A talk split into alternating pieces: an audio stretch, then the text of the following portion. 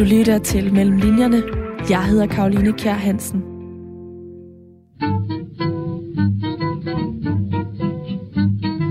Der var både det der omkring, at det var altså i, i perioden i 30'erne, der hvor, hvor, hvor han, han går rundt og er arbejdsløs og, og beslutter sig samtidig, øh, eller beslutter sig på et tidspunkt at, at tage afsted.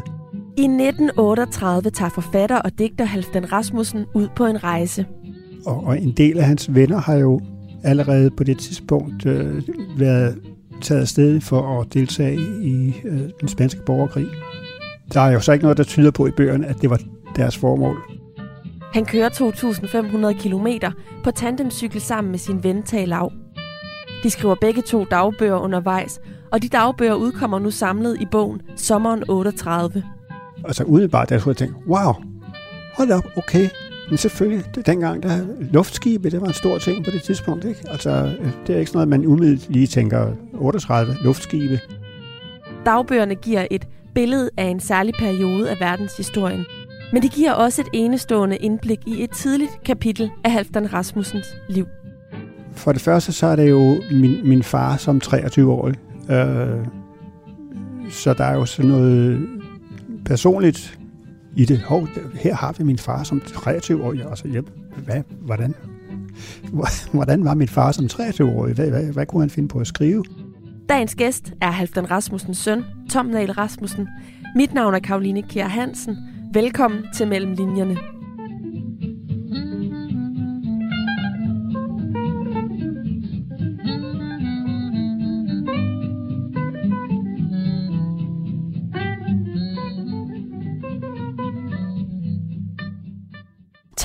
Nahl Rasmussen, vi sidder lige nu i dit hjem i Kolby Kås på Samsø.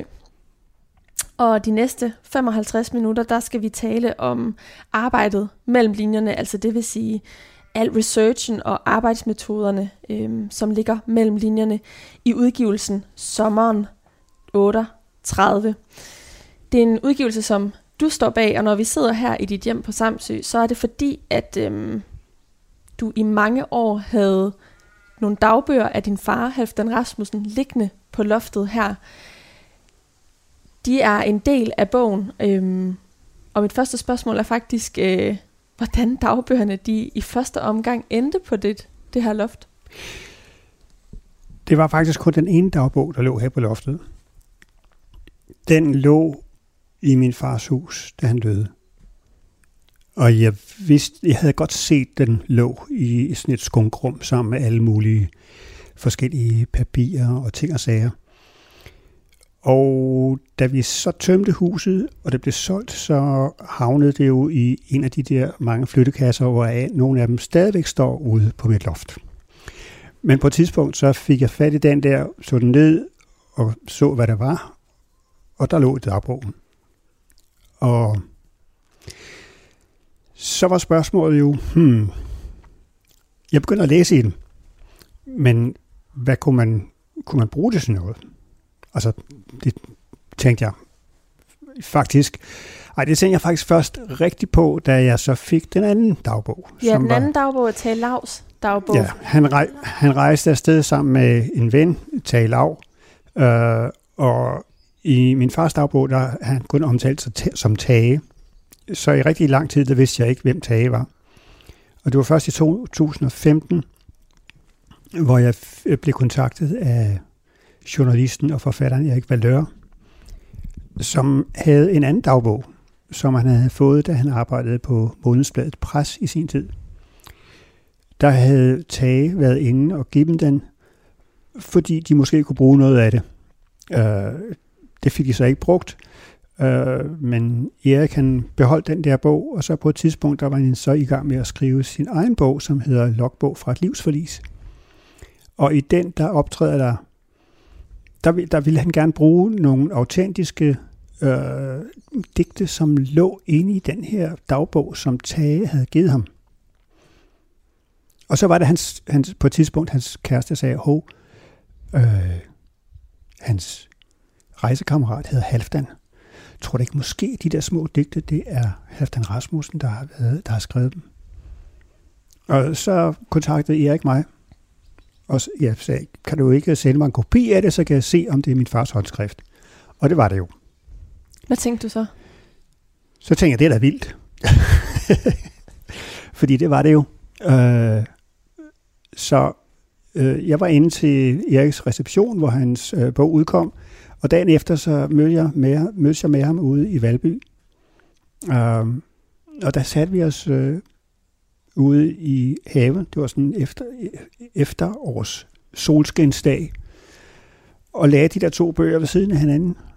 Og det var jo, altså... Det, det, det, var, det, var, det var jo simpelthen øh, utroligt, fordi jeg ikke, jeg ikke anede, hvem Tage var, så fandt jeg jo så ud af, okay, det, han hedder Tage Lav, og han har så øh, været på den her rejse sammen med min far. Og, og da vi sad med dem der, så begyndte vi at bladre lidt i dem, og så kunne vi jo se, at øh, stort set hver dag, der beskriver de begge to, hvad der er sket i løbet af dagen. Men selvfølgelig for deres synspunkt. Uh, Hvad for en fortælling var det, der tonede sig frem, da du så begyndte at rent faktisk ikke bare bladre i dem, men også læse helt konkret i de her dagbøger? Der var jo, altså, for det første så er det jo min, min far som 23-årig. Øh, så der er jo sådan noget personligt i det. Hov, her har vi min far som 23-årig. Altså, ja, hvad, hvordan, hvordan var min far som 23-årig? Hvad, hvad, hvad kunne han finde på at skrive? Øh, så, så det var jo... Øh, der var både det der omkring, at det var altså i, i perioden i 30'erne der, hvor, hvor, hvor han, han går rundt og er arbejdsløs og, og beslutter sig samtidig, øh, eller beslutter sig på et tidspunkt at, at tage afsted. Øh, og, og en del af hans venner har jo allerede på det tidspunkt øh, været taget afsted for at deltage i øh, den spanske borgerkrig. Øh, der er jo så ikke noget, der tyder på i bøgerne, at det var deres formål. Øh, men, men hele den der politiske situation, synes jeg var interessant. Øh, og selvfølgelig deres rejse i sig selv, som jeg jo havde fået fortalt lidt om øh, tidligere, øh, som, som barn og ungt menneske. Øh, men jo ikke sådan i detaljer. Jeg kan huske, han fortalte det der om, at de på et tidspunkt levede, stort set levede af vindruer, og øh, altså, de havde stort set ikke en klink, og, og, og blev syge undervejs, og så videre. Altså alle de der ting. 2.500 km ender de med at tilbagelægge Ja, sammen ja. Øh, på tandemcykel. De blaffer, de tager forskellige øh, skibe, øh, så de er længe undervejs. Og man kan sige, at det er jo, teksterne er både et indblik i en, som du selv siger, særlig historisk periode i et Europa, der er fuld af spændinger mellem to verdenskrige. Det er også et indblik i to unge mænds venskab, men det er også et indblik, et helt særligt indblik i Halfdan Rasmussen, som efterfølgende blev en af Danmarks største digtere. Hans liv som ung. Hvad for et indblik er det, man får ved at læse den dagbog fra øh, sommeren 38? Øh, der, der er i hvert fald to ting, øh, og den ene det er jo den der, at, at han kommer med, med sin arbejderbaggrund fra øh, en, en arbejderklassefamilie på Christianshavn med seks søskende, en, en mor, der er rullekone, og en, en far, der er chauffør, øh, og har gået arbejdsløs i en, en lang periode, og så hele, hele den der... Øh, måde at se verden på, øh, og, og se øh, altså, øh, de ting, han bemærker omkring øh, de hjemløse på gaderne eller under broerne i, i, i Paris. Øh, og, og, og også hele øh, borgerkrigen i, i Spanien, altså hvor, hvor det jo har været øh, en der, der har været, altså der har, det, at, at valget blev, blev vundet af venstrefløjen, og at den så efterfølgende blev, blev øh, kuppet af, af fascisterne, der har jo været en, en, en, en, en drøm om, at nu var der et sted i Europa, hvor øh, folket havde taget magten. Øh, det tror jeg har været ligesom en, en, en, en stor ting, at der, der har været en, en drøm om, at, at her var der en, en øh, et samfund, der ville gøre tingene på en anden måde. Mm. Hvordan det så ville være, ville være forløbet, hvis, hvis det var, at de ikke var blevet kuppet, det, det er jo så en anden ting, som man, som man kan spekulere over.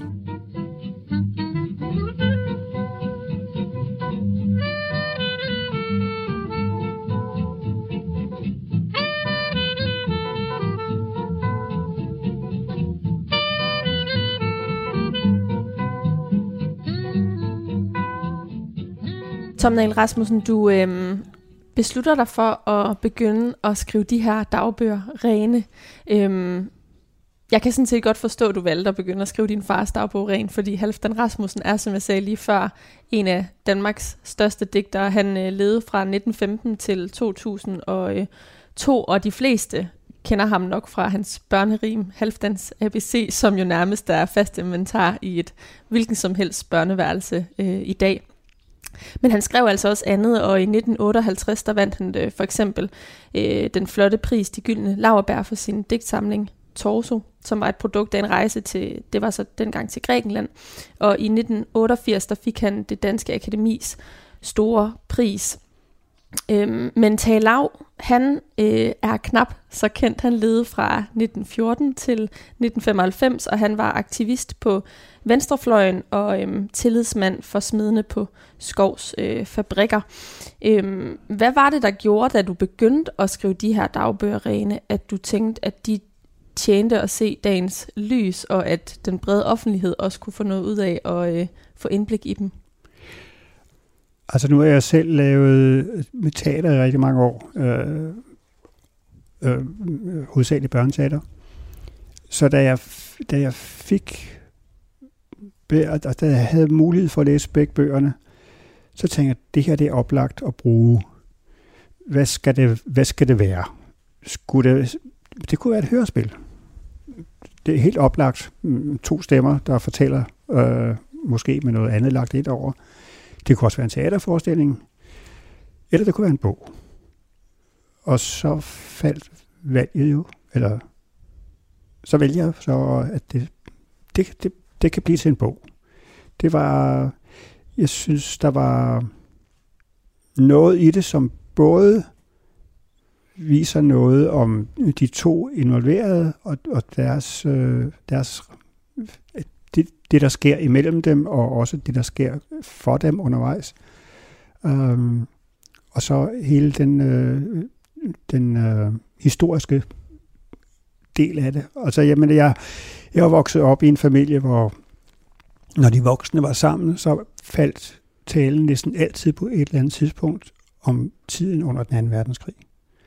Øh, og så har der været noget omkring den spanske borgerkrig også, og men det var alligevel så meget længere væk, så hvad, hvad, hvad, hvad, hvad, hvad, hvad skete der ind under den, under den spanske borgerkrig? Så, så det begyndte jeg også at, og synes jeg var spændende.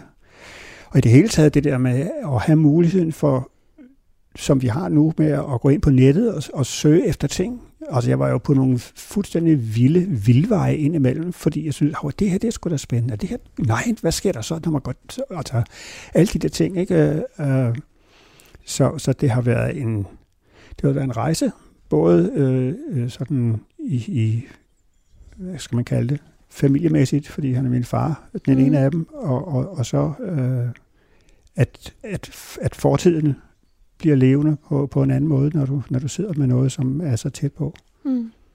Ja, for du, som jeg sagde før, du begyndte at skrive de her sider rene, og det var jo ikke bare sådan lige til. Vil du ikke prøve at fortælle om øh, den del af processen, og hvorfor du også endte på alle mulige vildveje på internettet? Jo, jo, jamen altså, der har været noget i tiden, hvor man ville prøve at skrive mere, ligesom man snakker. Og det har både Tage og min far gjort. Så i stedet for chauffør, som man normalt ville skrive, det skriver de S-J-A-F-Ø-R, en chauffør. Øh, og altså masser af, af den slags. Øh, så, så det der med at, at sætte øh, autokorrektur på, øh, det kunne man godt glemme, fordi så ville man sætte røde, røde streger alle vejen. Øh, og det, det gjorde det så også, altså indimellem så kan det være svært at læse, hvad der står. Og på et tidspunkt i min fars dagbog, så skriver han faktisk, øh, skriv småt, og så bliver det endnu mindre, fordi der er ikke så meget papir tilbage i bogen. Altså, jeg havde min kæreste til at faktisk sidde og læse det op for mig, og så skrev jeg det ned. Og hvor hun jo så blev nødt til at stave rigtig meget af det, fordi netop det ikke er skrevet med almindelig retskrivning. Mm. Og faktisk er den her øh, måde at skrive på blevet bevaret i dagbøgerne, som læser i hvert fald i den udgave, som lige er udkommet. Der er, øh, der er sådan noget som for eksempel hade, øh, det er blevet, altså det er uden øh, V, ja. og, der er no, og hvilket er uden H, øh, det er ikke og, det er bare Å, og ja. øh, cykler, det er cirkler. ja. øh, så så, øh, så, der, så der, der er noget, du har valgt at bevare fra den her måde, de skrev på dengang. Hvorfor har du gjort det? Jamen, jeg, jeg havde faktisk en, øh, jeg snakkede med min søster om det, uh, og hun sagde, ej, hun synes i starten, sagde hun, ej, hun synes ikke, at det skulle, øh, øh, at det skulle stå skrevet sådan, som øh, de skrev der, så tror de jo ikke, at min far kunne stave. Og der har det jo sådan, jo, det tror jeg nu nok, at folk godt ved, at han kunne stave. Øh, og, og jeg synes, at ved at bevare den måde, de så har skrevet på, så øh, det giver jo også et, et blik ind i, hvad, hvad, hvad, hvad var der for nogle ting, der skete på det tidspunkt. Øh, også med sproget. Der er jo også det at øh, tage ud over at være sprogligt begavet og kunne både lidt tysk og lidt fransk og lidt spansk, hvis også, og engelsk, øh, så kunne han også Esperanto, som jo var på dit tidspunkt sådan det kommende verdenssprog, øh, og, og meget i arbejderklassen så man det også som en mulighed for at, at forbinde arbejdere verden over, mm. ved at man havde øh, det her sprog. De havde jo en lille vimpel på deres cykel med et Esperanto-flag på, Mm. Så og det, det er et kunstsprog, som har til formål at gøre mennesker med forskellige modersmål i stand til at kommunikere lidt med hinanden, så man ligesom kombinerer nogle sprog, så man kan nemmere øh, få en dialog. Ja, præcis. Ikke? Ja. Øh, der må jeg så sige, at engelsk nu om stunder ligesom har overtaget. Det må øh, man sige. Ja, der er stadigvæk esperantister, der mødes og snakker esperanto og kan skrive det. Men på det her tidspunkt, der gjorde det faktisk, at de indimellem fik kontakt med nogen, andre, som også var interesseret eller kunne lidt Esperanto, hvor de så blev inviteret ind og fik et øh, aftensmåltid eller på anden vis fik øh, kontakt med nogle andre.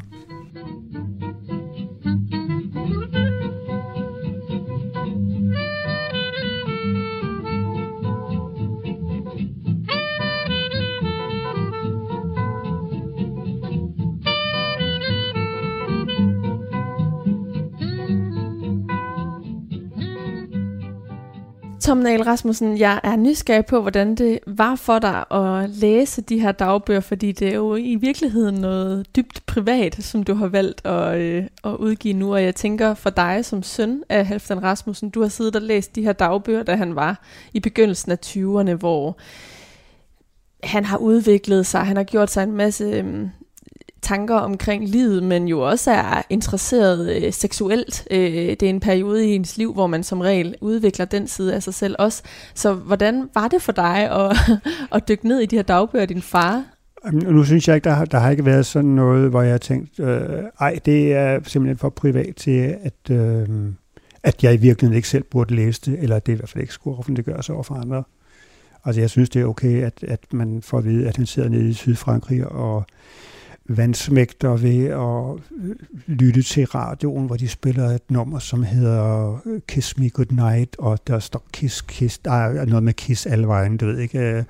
Og, altså, det synes jeg, det synes jeg faktisk er okay, og også lidt morsomt, ikke? Jeg, og, og så også, at jeg bagefter kan google mig frem til, at det her nummer, det, det ligger faktisk på nettet, ikke? og det lød sådan her, så kan jeg sidde og lytte til øh, noget, min far sad og, og hørte i radioen i Sydfrankrig i 1938. Det synes jeg, altså, det er utroligt.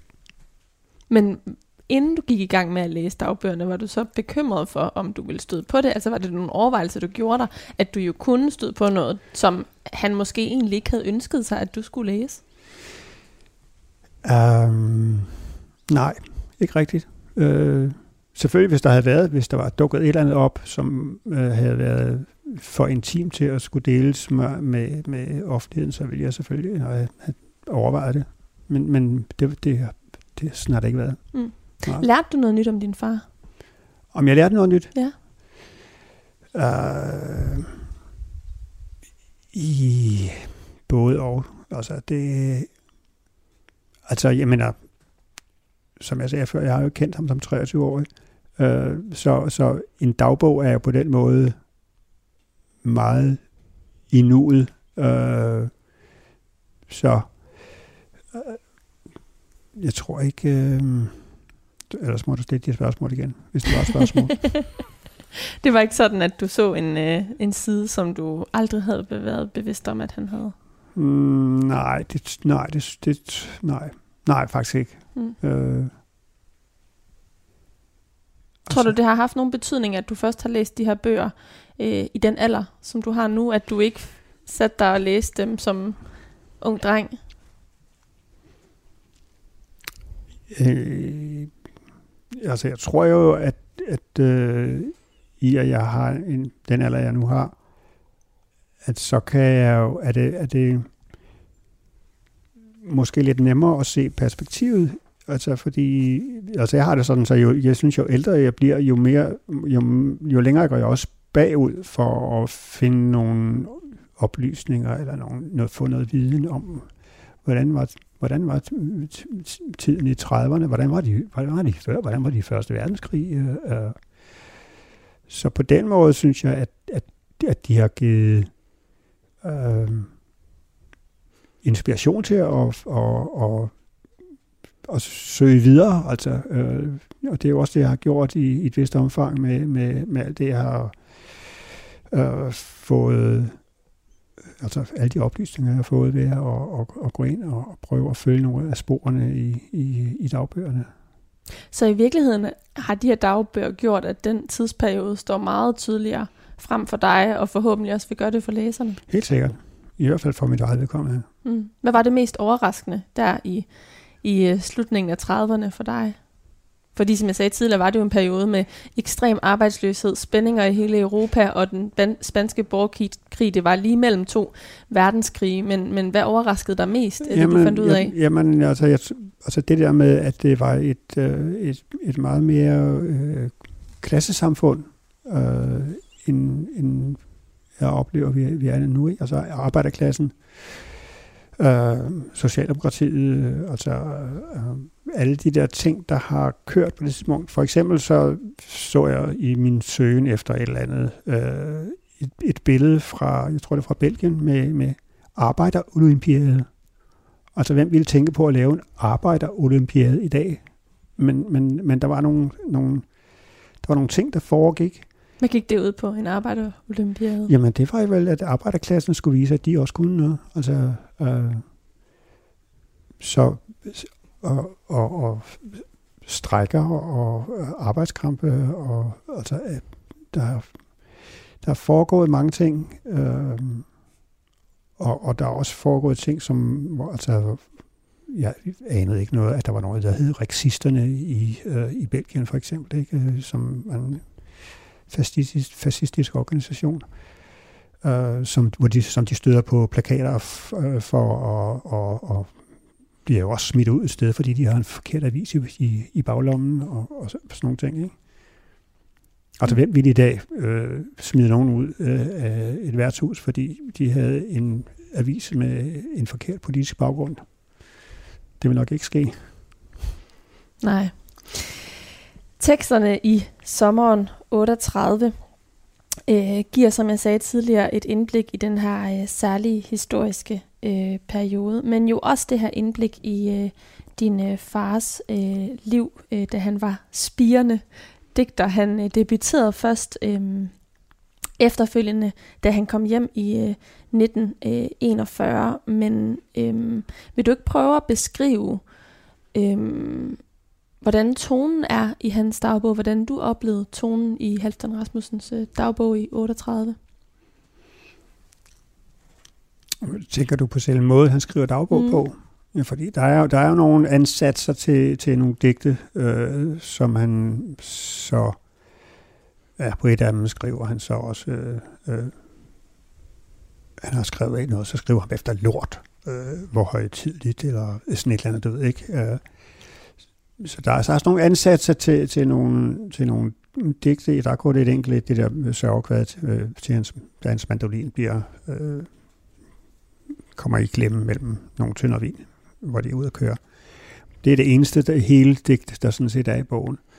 Men måden, han skriver på, øh, er jo forskellige fra Tages for eksempel. Og der kan man jo godt, der synes jeg godt, at man kan fornemme, at det er en, en skribent på vej. Øh,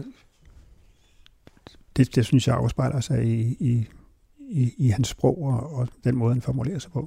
Det synes jeg absolut også, og jeg har faktisk fundet to eksempler fra øh, Halfdan Rasmussens øh, dagbog. Øhm, det er noget, man mærker helt fra begyndelsen, så det, som vi skal høre nu, er det allerførste øh, af Halfdan Rasmussens dagbog i bogen her, sommeren øh, 38. Der kommer lige lidt af det her. Fandens til blæst. Vi har nu trampet fra København til Esbjerg. Trampet, aset og maset i strid modvind gennem den danske sommer, med kløverduften spillende i næsen, gennem landet med de bølgende kornmarker og duftende nyslået hø, med vindblæst, sommerstridende hår og sol- og vindfalmet skjorte har vi puklet og stønnet.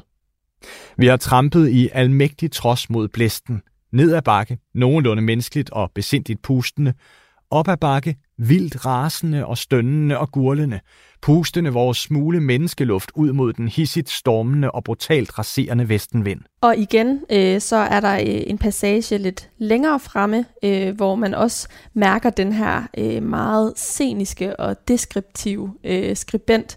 Øh, det er læst op af Christian Engel. Bruxelles er en stor by, så vidt jeg kan se større end København, og mere storstad.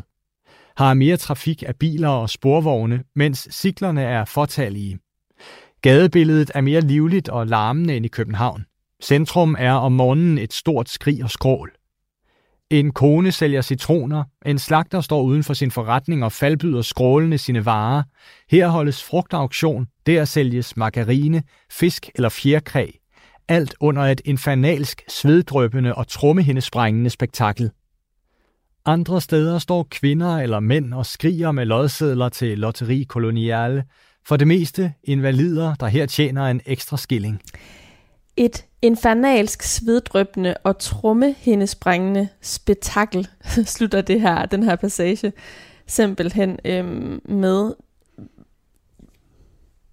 Hvordan Hvordan talte din far om, om hans øhm, periode, før han, han blev en anerkendt forfatter? Altså over for dig som barn? Hvordan han talte? Ja, hvordan omtalte han selv sine tanker om at skulle blive en forfatter, eller ud, bruge det her talent, som, vi, som du og jeg jo tydeligt fornemmer i dagbogspassagerne? Det talte han ikke om. Aldrig? Ikke, nej, det er ikke, altså det er ikke noget, han har, nej. Det var, altså han, på en måde, så var han jo sådan meget blufærdig, øh, og i, i, i nogle sammenhænge også sådan lidt genert, selvom han også kunne være, øh, hvad skal man kalde det, øh, altså at han også kunne være morsom og fortælle historier, og, og øh, øh, men det der med også, altså hans, hans dækning, det var ligesom, altså, det var, det var ikke noget, jeg som barn var involveret i på nogen som helst måde andet, end jeg vidste, at far sad og, og skrev, og så skulle man ikke forstyrre. Mor sad som også, så også og skrev, øh, så hvis der var nogen, der skulle forstyrre, så blev det altid mor. Din mor øh, er Esther Nal. Hun var gift med øh, Halfdan Rasmussen indtil 1973, og øh, de fik altså dig, Tom Nal Rasmussen, og din søster Iben Nal øh, Rasmussen. Øhm, men efter deres skilsmisse, så blev din far gift med sin gode ven, Benny Andersens øh, kone, Sine Plesner. Hvordan vil du sådan generelt beskrive din opvækst med Halfdan Rasmussen som far? Altså, øh, mine forældre blev først skilt, efter jeg var flyttet hjemmefra. Øh, så jeg har jo haft en barndom øh, på... Øh, altså, jeg er født i København, øh, flyttede... Jeg tror, jeg, ikke jeg var mere end et år, da vi flyttede til Virum, øh, som dengang var sådan halvvejs ud af byen. Øh, og så har vi jo øh, flyttet lidt rundt øh, på landet, Mm. Øh, så, så jeg voksede op, og så hele min skoletid, der boede jeg i det hus, som min, min far boede i, indtil han døde. som lå klods op i Hornbæk Plantage, mm, øh, som jo var et fantastisk sted som, som barn og, og, og have som legeplads. Øh, både skoven og stranden og den gård, som lå overfor, hvor vi boede, øh, hvor vi også kom rigtig meget. Øh, når du beskriver det sådan der, så giver du næsten mindelser til mig om det øh, sceneri, vi sidder i lige nu her på Samsø. Jamen, det er da sikkert heller ikke så at, at det er her, jeg er endt. Øh, indtil videre ej, jamen, jeg har også flyttet øh, meget rundt. Øh, jeg flyttede til København, da jeg var færdig med skolen, øh, med et reelt eksamen som 17-årig. Øh, og der var jeg så nogle år. Det skulle man selvfølgelig ind og opleve, hvad der sker inde i en stor by, som ikke skete derude, hvor jeg boede. Men øh, efter nogle år derinde, så, så flyttede jeg ud af byen, og i første omgang til Årø, og så ellers stort set øh, boet på landet lige siden, bortset fra en, den der korte periode, hvor jeg boede i Berlin. Så min opvækst har jo været på landet, og det har været øh, et meget åbent hjem. Altså der kom rigtig meget. Der hvor jeg boede, øh, mens jeg gik i skole, der var vi det eneste hus, øh, som var helårsbeboelse. Alle de andre, det var sommerhus. Så om sommeren, så var der en masse unger. Øh, og tit så var de også hos os, fordi det var et meget åbent hjem. Og Gæstfrit lyder det også til. Ja. Øh, og ja, hvordan skal jeg beskrive det? Der var altså der var en øh, der var den der, den der fornemmelse, altså, og det kan, det kan børn jo meget nemt mærke, om, om de øh, føler sig velkomne, øh, og, og altså, som min mor siger, jamen, altså, man kunne komme ind i stuen, og så, så sad der øh, syv-otte børn helt stille og læste Anders Sandblade. øh, eller, eller, eller vi løb rundt ude i skoven. Og, og, øh, altså. Jeg vil så sige, at min skole var ikke den bedste oplevelse, men... Øh, men, men havde din far nogen roller at spille i det faktum, at øh, så mange børn havde lyst til at komme i, øh, i de hjem? Nu er han jo som sagt kendt for særligt sin børnerim. Ja, Altså, hvis han sad og arbejdede, så, og så, så skulle vi råbe meget højt udenfor, hvis, det, hvis vi skal nå frem til, at han åbnede vinduet og siger, kan I ikke lige dæmpe jer lidt? uh, uh, og, og Ibs Bang Olsen har lavet en herlig tegning fra da vi boede uh, i et lille bondehus uh, uden for et stykke, uh, hvor der også er, er børn alle vejen. Uh, og ja, uh, så, så det, sådan har det nok været generelt derhjemme, ikke? Altså, at, at der var der var, der var plads, og der var rum til, at, at vi som børn kunne, kunne være der og have vores, øh, vores venner og kammerater med. Mm. Den her øh, arbejderbaggrund, som han har, og som man jo tydeligt fornemmer i øh, hans dagbog som ung øh, mand, mm, i hvor høj en grad var han præget af den, øh, da han også fik børn, øh, og hvor, i hvor høj en grad skinnede den ligesom igennem hans måde at gebært sig på øh, i livet som voksen? Altså i forhold til altså i forhold til sin øh, hvad skal man kalde det hans politiske øh, stillingsagen og hans politiske virke så har han jo, det, det eneste øh, parti, han nogensinde har været medlem af, det var, da han, han var medlem af DSU, hvor han, hvor han og hans bror Milner så blev smidt ud øh, på et tidspunkt, fordi de lavede et eller andet, som ikke var acceptabelt i, længere op i hierarkiet der. Uh, men han, de, både, både min far og min mor, de har været involveret i politisk arbejde, øh, både under krigen øh, øh, og, og, og senere med med støtte til øh, Spaniens komiteen, som de var aktive i, øh, sørgede for, at der blev sendt der blev samlet penge ind og sendt ned til oppositionen i, i Spanien. Øh, men hvordan det ellers sådan direkte smittet af på, øh, på hvordan vi havde det derhjemme. Jo, altså man kunne selvfølgelig godt mærke øh, hvor de stod, altså hvor han stod politisk. Øh, det, var, det var helt tydeligt. Der var helt sikkert nogle politikere ude på højrefløjen, han ikke brød sig om. Øh, og, og, og senere så altså, diskuterede vi også øh, politik mere eller mindre. Øh, var, var det på nogen måder et hjem, der var præget af øh, mangel på ressourcer, eller, øhm, eller ligesom tingenes tilstand dengang? Fordi som man finder ud af, når man læser øh, hans dagbog, så, så havde han og Tage jo ingen øh, penge, og de var arbejdsløse, de tog afsted, og de altså klarer sig virkelig igennem på det, de kan. Øhm, og det er jo også den baggrund, som din far har, men han ender jo samtidig også med at blive den her Danmarks kendte digter. Øh, så hvordan spillede midler og ressourcer ind på din opvækst? Jamen altså, da vi var...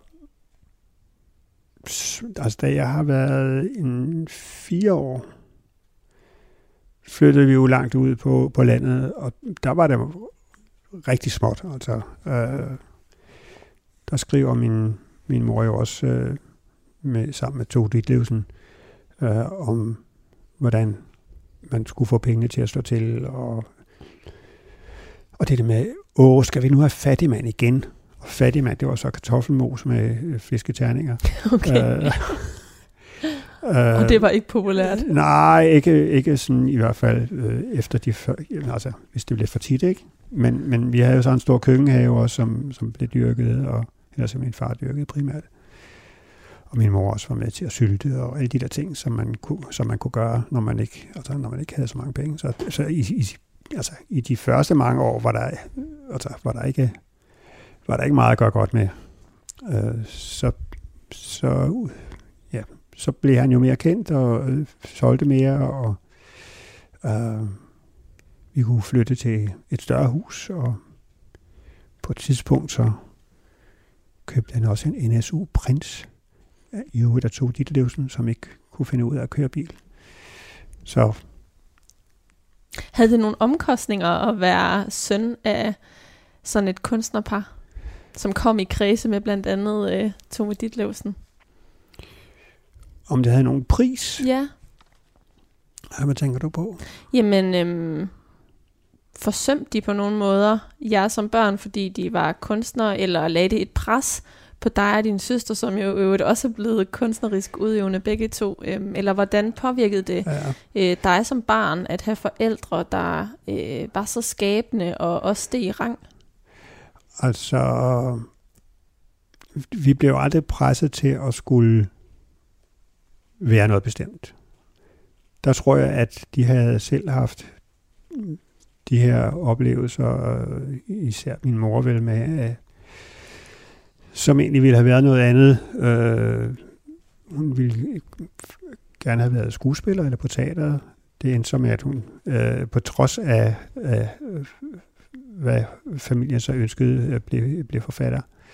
Øh, så de har helt sikkert ikke haft noget ønske om at, øh, at gentage det over for os. Så selvom de gerne ville have haft, øh, at vi fik en uddannelse, fordi det var... Øh, det havde jo været svært for dem, netop fordi de ikke havde nogen. Øh, så var det ikke noget, de øh, pressede på for... Altså, jeg gik ud af skolen med en reelt eksamen, og var bare så træt af skolen, så jeg skulle i hvert fald ikke læse videre. Det var helt sikkert. Og, og Iben fik jo heller ikke øh, anden uddannelse, end den hun så øh, fik senere ved at gå ind i, øh, i Udin Teateret, og, og det var jo en uddannelse i sig selv, altså at, at begynde der. Mm.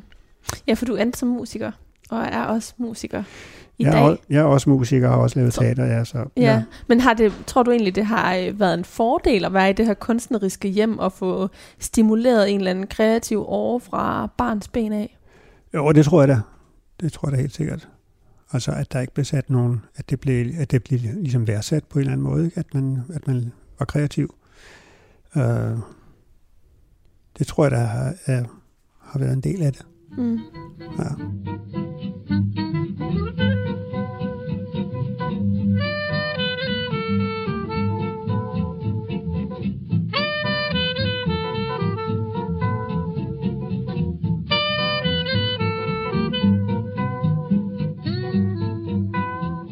Som vi sagde øh, tidligere i programmet, så var der også digte blandt Halfdan Rasmussens øh, dagbogstekster. Og et af dem har du øh, skabt en øh, sang omkring.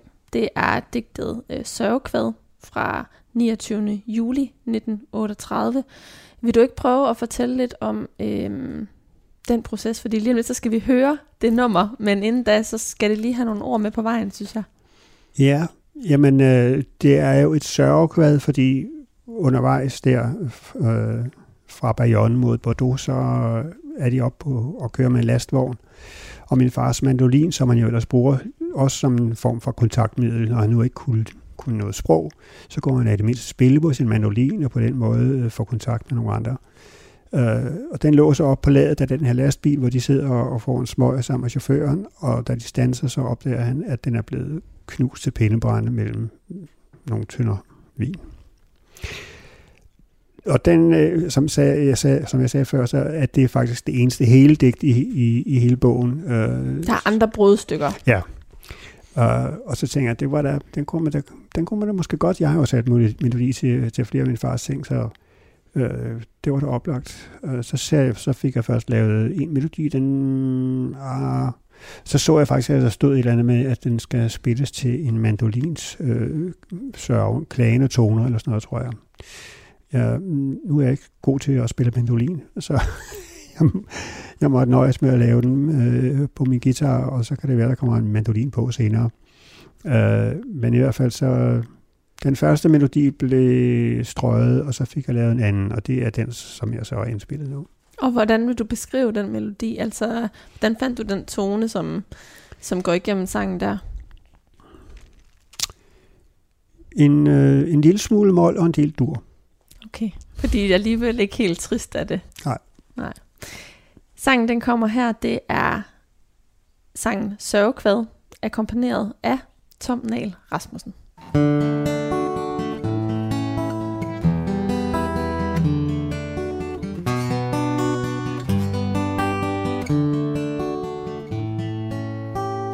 Man har en ven, en trofast ven, en som man holder af. Man har ham kær, men mister ham, han dør en skønne dag. I livets vilde hej med latter, sang og spil. Man står alene, grå af sorg, og ved ej, hvad man vil.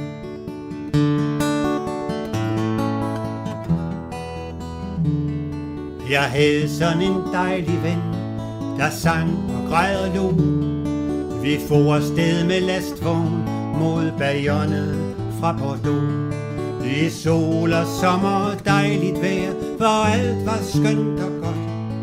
Jeg mistede den, jeg havde kær, og alt blev mørkt og gråt.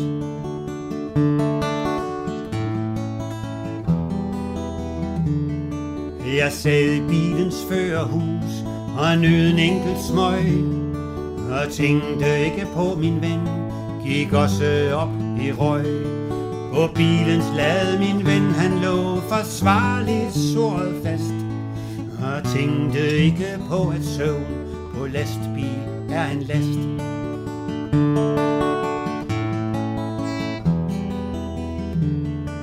Imellem mange tynder vin.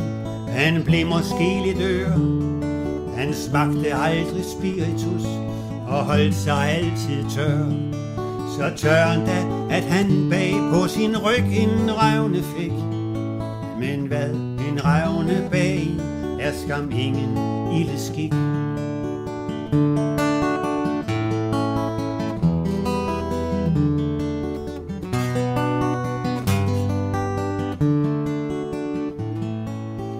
Imellem Svende tønder vin, han drog sit sidste suk akkompagneret af fuglefløjt og vinen sagde kluk.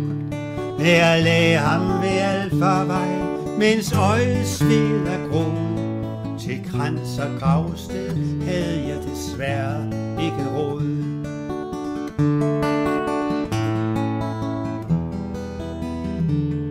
Min kære gamle mandolin blev uhelds grimme død.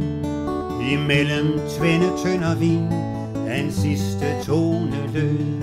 Aquina skyld i meget ondt, og mange slem vank. Den tog min kære gamle ven, og tager min sidste frank.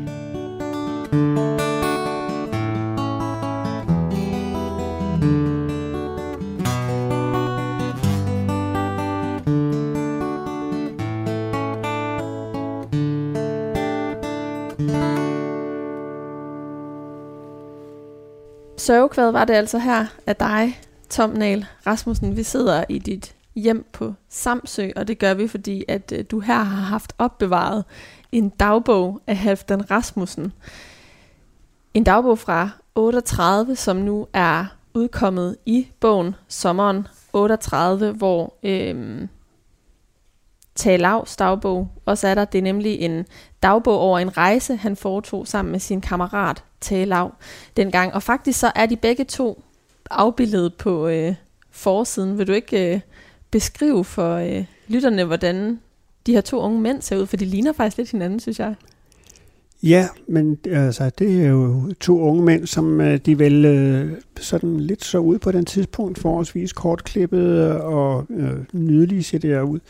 Øh, hvad skal jeg sige om dem? Jo, unge, helt tydeligt, meget unge, øh, 23-24 år.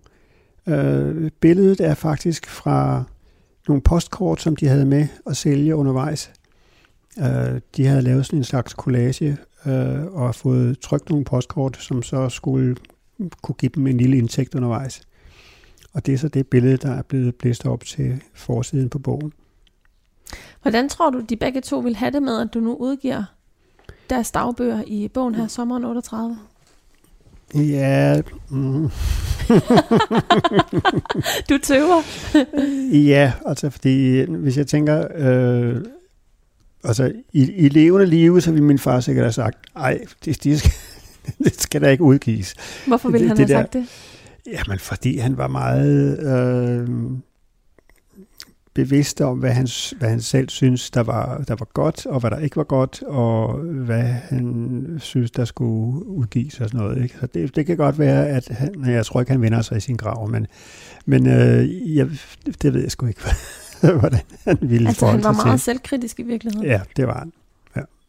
Hvad, og hvad med Lav? Tag Lav. Ham kendte du jo ikke på samme måde, men Nej, du har det- fået tilladelse af hans familie. Ja, øh, det var jo også lige lidt detektivarbejde med at finde ud af, øh, hvem Talav egentlig var. Men, øh, men heldigvis øh, lykkedes det mig så at komme i forbindelse med noget af hans familie, som var øh, imøde, meget imødekommende over for, for om, øh, at den, den kunne udkomme som bog sammen med min fars dagbog. Så det har været, det har været øh, Mm. fantastisk. Du har øh, arbejdet på projektet siden 2015, og nu er bogen udkommet. Hvordan er det at skulle slippe det arbejde og have siddet med det i så lang tid? Forhåbentlig har du også holdt et par pauser en gang imellem. Det har jeg, ja. Øh, jamen, det er jo... Øh, det er jo befriende at nå frem til, at nu er det. Øh, nu er øh, projektet øh, færdigt. Øh, nu er bogen der. Og nu kan jeg slippe det. Øh, og det og, altså, den har fyldt meget, fordi den har, den har jo ligget der, og der, der har været en, en proces omkring øh, og, og for det første få det sat ned, for det andet finde forlag, for det tredje øh, øh illustrationerne, hvordan skal de anbringes. Øh, vi har fået lidt ekstra øh, supplerende fotos ind, som ikke har været i dagbøgerne, øh, for at illustrere nogle af de ting, som de beskriver, men som der ikke var billeder af. Mm. Og var det nogle fotos, du havde i forvejen, eller hvordan har du Nej. indsamlet dem? Nej, det har været, det har været at, at, at, øh, lede i arkiver og, og på nettet og så videre for at finde dem. Og hvorfor, hvorfor, hvorfor var det egentlig vigtigt for dig, at den her bog også havde den her øh, illustrationsside? Øhm, fordi, altså, fordi jeg synes, at øh, tiden viser sig igennem nogle af billederne. Altså for eksempel er der et, et, et foto fra, øh, fra Paris, hvor det britiske kongepar er inviteret, øh, og så er der en stor opvisning af øh, soldater til hest, og med et luftskib i baggrunden. Og det er sådan, altså udenbart, der skulle jeg tænke, wow, hold op, okay, men selvfølgelig, det, dengang, der luftskibe, det var en stor ting på det tidspunkt, ikke? Altså, øh, det er ikke sådan noget, man umiddelbart lige tænker, 38 luftskibe. Øh, men, men øh, og, og sådan er der også flere af de andre øh, fotos, som viser badelivet på en, en fransk øh, badestrand. Og altså, jeg synes, at de, øh, de, de giver lige lidt ekstra til, til teksten, at, at, at de også er der. Mm. Hvad har været det sværeste i processen med den her bog? Mm. Ja, hvad har det været sværeste? Det, det, det ved jeg faktisk ikke rigtigt. Uh... Har det været en dans på roser, det hele? Nej, det, det har jo været... Øh, altså det, det er den første bog, jeg ligesom er involveret i på den her måde, så det har jo været en, en læring. Øh, der er blevet begået nogle, nogle fejl undervejs, øh, og det kan sikkert ikke undgås. Øh, og, og, og i nogle perioder har det ligget mere stille, end jeg har haft lyst til. Øh, og jeg synes, jeg har brugt, humor, altså, brugt meget af tiden på at, at lede efter oplysninger og lede efter billeder. Og, øh, men, men det har også været spændende. Altså, det har det helt sikkert. Mm. Så jeg synes ikke, der er sådan et eller andet sted, hvor jeg, hvor jeg siger, hold kæft, nu, nu gider jeg ikke, altså nu, nu stopper det, nu, mm. ja, nu dropper jeg det. Hvordan, altså en ting er jo, hvordan din far vil have det med, at den her dagbog udkommer, men en anden ting er jo, hvordan han vil øh, se på dig, øh, nu hvor du har fuldført det her projekt. hvordan tror du, han vil, øh, han vil se på det? stykke arbejde, du har gjort, og på den vedholdenhed, du har vist? det håber jeg da, at han ville se velvilligt på. Altså, øh, det tror jeg også, han ville. Mm. Så han vil være stolt? Muligvis. Mm. nu er dagbøgerne i hvert fald ude, så offentligheden kan få fingrene i dem. Øhm, hvad for en øh, fornemmelse håber du på at efterlade læserne med? Um, jeg håber, de er blevet lidt mere nysgerrige. Og jeg håber, at de ser, øh, ser noget af baggrunden øh, for min fars forfatterskab. Altså, og, og også øh, ser, hvordan verden så ud, set fra to unge mennesker fra, øh, fra arbejderklassen, som var på tur der i en, en periode, øh, med meget store politiske omvæltninger i 1938. Det har jeg i hvert fald set, og jeg har været glad for at læse sommeren 38 tom. Nail Rasmussen, tak fordi du har givet mig mulighed for det, og fordi du vil tale med mig her i Mellemlinjerne på Radio 4 i dag. Du er velkommen. Sommeren 38 udkom den 29. august på Gades Forlag. Jeg hedder Karoline Kjær Hansen, og jeg har tilrettelagt programmet her. Du kan finde mange flere forfattersamtaler og episoder af Mellem Linjerne, hvis du søger efter programmet i Radio 4's app. Tak fordi du lyttede med.